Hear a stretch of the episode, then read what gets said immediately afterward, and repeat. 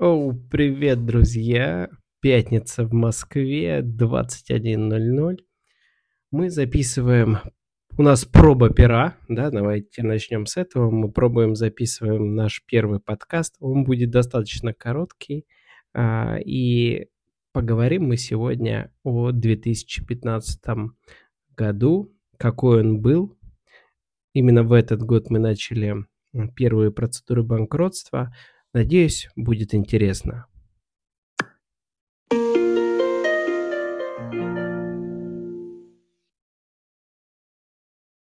Итак, это наш своеобразный джингл. Э, Джингл э, – это неотъемлемая часть любого подкаста, насколько я успел прочитать сегодня о подкастах. Ну и, собственно, посчитал, что пусть пока, пока будет вот эта мелодия. Если у вас есть какое-нибудь предложение по поводу классной мелодии, классного джингла для нашего подкаста, ну, милости просим, пишите. У нас есть э, электронная почта на сайте сервис банкрот. У нас есть сайт сервисбанкрот.ру. У нас есть Телеграм. У нас есть Инстаграм. Да у нас вообще много чего есть. Вот, поэтому буду рад, если вы дадите обратную связь, что-нибудь нам пришлете в качестве рекомендации, как нам улучшить нашу вот эту новую рубрику. Итак, а, я решил вспомнить 2015 год. Мне показалось это достаточно интересно для э, наших текущих зрителей, э, слушателей. 2015 год э, это самое начало, самое начало э, в разделе банкротств физлиц. Тогда никто этим еще не занимался абсолютно. А, процедура банкротства только-только-только появилась в октябре этого года. Должна была она появиться в 2014 году. Потом ее перенесли на 2015 год. В 2015 году она должна была вступить в законную силу, вот эта поправка, в июне, но потом ее перенесли на октябрь. И вот в октябре, наконец-таки, эта поправочка вступила в законную силу. На тот период, я напомню, да, э, если кто забыл, это как раз период, когда э, были подписаны Минские соглашения. Э, я этот период так вот назову, э, завуалированно. Собственно, э, это период, когда мы жгли и катались по буль- бульдозерами по сыру иностранному, да, период э, первых таких санкций и борьба с санкциями в этом ключе. И очень многое, очень многое произошло в 2014 году, да, кто не в курсе или кто забыл, можете погуглить. Про эти события сейчас очень часто вспоминают, да, про 2014 год касался он Крыма, вот. А, кстати, если вспоминать те года, 2015 год, Э, забавно будет услышать э, тем, кто сейчас недавно проходил процедуру банкротства или кто уже там э, проконсультировался в различных компаниях и уже знает, какие расценки плюс-минус, да, у кого какая ситуация в зависимости. Так вот, на тот период мы заключали договоры, а, секундочку, 50 тысяч рублей. Представляете? Стоимость договора 50 тысяч рублей была. А вознаграждение, э, все знают, да, вознаграждение финансового управляющего есть в процедуре банкротства физического лица. Оно составляло 10 тысяч рублей. Казалось бы, прошло не так много времени, но цифры на сегодняшний момент, да, ну, смешные, наверное да, а, сейчас процедура банкротства, встретить ее дешевле 150 тысяч рублей, мне кажется, невозможно. То есть вот подорожание произошло ну, минимум в три раза. А вознаграждение арбитражного управляющего да, тоже у нас подросло больше, чем в два раза. Поэтому да, все растет. Все растет, все меняется. Сегодня я бы хотел вспомнить помимо событий 2015 года, а, еще и наверное, на настроение людей. Э, к нам один из первых клиентов, который к нам обратился, а, был сотрудник МЧС. Я понимаю, что то, что я сейчас скажу, может быть не очень популярно, но все-таки мне хочется это сделать. В 2015 году э, очень многих сотрудников э, полиции, МЧС, ну и, в принципе, госслужащие, они пошли под сокращение по возрасту. Связано это опять-таки из-за событий 2014 а, года. У нас увеличился в 2014 году штат госслужащих. Ну и, собственно, такого количества э, людей в штате быть не должно, которые будут получать госжалование. Ну и, собственно, в тот период, э, как разъяснил нам этот клиент, очень многих посокращали.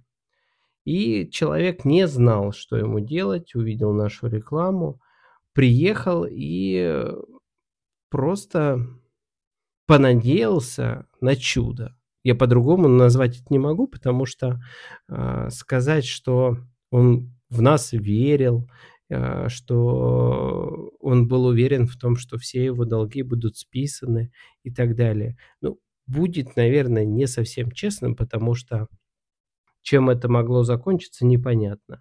Да, как получилось по факту. Мы достаточно успешно списали долги этому человеку. И возвращаясь назад, мне кажется, в тот период юристы, которые начали заниматься процедурами банкротства, они все-таки сделали благое дело. Это был сложный период, мне кажется, потому что люди тогда не слышали вообще и не понимали вообще, что можно взять э, и через юриста списать долг в те года уже были э, другие, другая категория юристов, э, которая доказывала, что э, гражданин, который оформил кредит с паспортом гражданина Российской Федерации, что он на самом деле не гражданин Российской Федерации. Он гражданин Советского Союза. И на этом основании действительно было ряд каких-то судебных решений, не знаю вообще, что там за судьи были, вот, но действительно были такие решения, когда а, признавали недействительным договор займа и, или кредита из-за того, что он был не заключен, потому что гражданин не является гражданином Российской Федерации. Это глупость полнейшая, но вот на тот период, когда мы начали проводить процедуру банкротства, это был единственный вариант а, в практике, да, когда списывали долги, ну, вот в том понимании, в котором это а, можно было бы представить. А, я это к тому, что если бы а, большое количество юристов не стало подавать заявление о признании гражданина банкротом, большое, прям вот большое количество заявлений, и не было, а, естественно, такого большого количества желающих, провести эту процедуру. Вероятно, вероятно, это могло бы все закончиться плачевно. Благо, на сегодняшний момент эта практика достаточно устойчивая.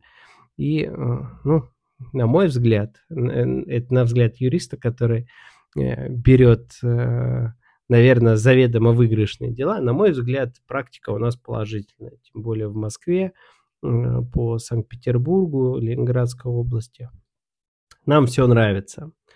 Но э, если бы этих дел было так же мало, как и тогда дел по спорам, является ли гражданин Российской Федерации э, действительно таковым, или он все-таки гражданин Советского Союза, наверное, бы практика пошла бы несколько иначе. Несколько иначе. Еще хотелось бы поднять тему вообще причины появления вот этой процедуры, а, как она появилась и почему, на мой взгляд. На мой взгляд, э, с точки зрения экономики, это достаточно своевременно. Своевременная процедура, которая, ну, наверное, отчасти помогла нам э, справиться с теми курсовыми, да, нестабильными ситуациями, которые, в принципе, по жизни э, нас с вами сопровождают. Я в 2014 году у нас родилась Александра. А, для нас это тоже был знаковый год, отмеченный. И я помню, а, что тогда было с долларом. Доллар тогда а, не стоил 95 рублей, как сейчас. Вот. На сегодняшний момент наверное, процедура банкротства позволяет нивелировать э, вот такую э, галопирующую инфляцию и э, рост валют и, соответственно, э, рост цен. Потому что сегодня я проводил консультацию э, с пенсионером из э, Ленинградской области – и после того, как мы с ней проговорили, обсудили все условия, для человека, у которого пенсия составляет 13 700 рублей, она выслушала все и говорит, Николай, за то, что вы делаете, за вот эту работу, за возможность быть свободной, те деньги, которые вы берете, это маленькие деньги. Это небольшая сумма, за тот результат, который я получу. Э, человек не будет, сразу говорю, оплачивать э, разом. Это будет рассрочка. Рассрочка э, на достаточно длительный период. Но даже для пенсионера с пенсией в 13 700 она понимает, да, насколько это относительно общей суммы долга для нее – недорого. Вот. Поэтому э, процедура является достаточно доступной, если ее грамотно объяснить, да, не продавать просто э, через менеджеров, как я уже постоянно, наверное, говорю вам, а именно объяснить, что из чего складывается и почему, да, то э, для многих станет понятно, что это действительно такой достаточно доступный сейчас вариант решения очень большого количества финансовых проблем. Потому что то, как выросли цены, а, то, как выросли услуги в том числе, да, ну, мне кажется, просто ни одна работа, ни одна зарплата не справится с этим, чтобы за всем этим угнаться. Мы делали операцию э, нашему ребенку в Соединенных Штатах. И для того, чтобы сделать ее, нам пришлось э, продать квартиру как раз-таки в Санкт-Петербурге. И вот я помню, что на момент, когда мы э, приняли решение, что да, чтобы сделать операцию, нам надо продавать квартиру, и к тому моменту, как мы продали, курс доллара вырос на 20 рублей, по-моему. Да, на 20 рублей он тогда скаканул. И а, это было в, в 2017 году. И в этот момент, в 2017 году, когда мы продали квартиру, мы поняли, что нам резко, резко не хватает достаточно крупной суммы. По той простой причине, что просто вырос доллар. И продавали мы а, при одном курсе квартиру, а переводить в доллары нам надо было уже при другом курсе. Поэтому, э, заканчивая, мне кажется, получилось достаточно бурно, э, заканчивая этот подкаст, э, мы уложились, там, получается, в 15 минут времени. Заканчивая этот подкаст, хотелось бы сказать следующее. От первого клиента до сегодняшнего дня а, у меня прошло 8 лет. Практически 8 лет, да, вот в октябре будет 8. И за эти 8 лет я повидал очень много э, людей, провел тысячи, наверное, уже консультаций. И знаете, в самом начале, в самом начале люди приходили и знаете, они как будто бы э, без какой-либо надежды на результат просто приходили к очередным юристам для э, попытки, попытки решить свой вопрос. Тогда никто не говорил ни о каких гарантиях. Нельзя было говорить о гарантиях в тот период, потому что никто не знал, во что это будет выливаться. Мы только сами прочитали закон, как он будет применяться, было неизвестно. Было неизвестно, как искать этих финансовых арбитражных управляющих. Кто они, что они. Чтобы вы понимали, в 2015 году я сам пошел учиться на арбитражного управляющего. Ладно, э, это уже темы следующих подкастов, когда мы это будем обсуждать. И тогда клиенты приходили э, без э, реальной надежды на то, что мы поможем. То есть для них это было как... Э, ну, я попробовал. Им, э, чтобы вот эту галочку поставить, я попробовал. Они заключали э, с нами договор, как, э, не знаю, самая последняя инстанция, так как они уже все э, испробовали. И реструктуризации, и другие предложения от юристов. И каково было их удивление, каково их было удивление, когда мы, они реально получали от нас вот это определение о полном освобождении их от исполнения обязательств. Они их получали в 2000 как раз 2017 году, потому что дела длились достаточно долго.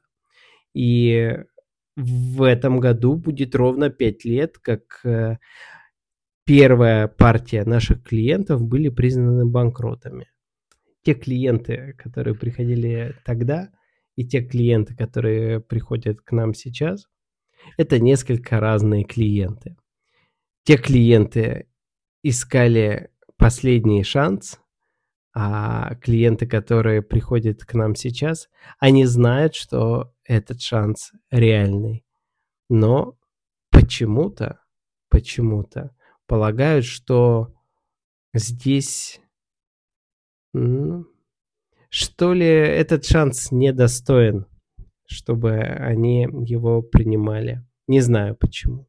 Не знаю почему э, такое отношение. Надеюсь, наша компания, ну и в целом э, юристы нашей страны ну, что ли, помогут э, развенчать вот этот миф того, что процедура банкротства – это стыдно, неудобно и так далее.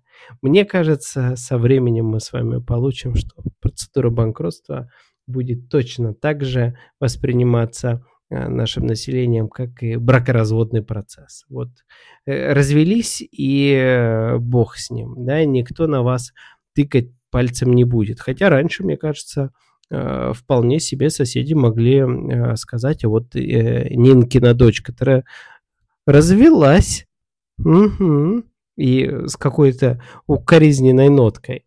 И, возможно, возможно, сейчас также относится к тем людям, которые проходили процедуру банкротства.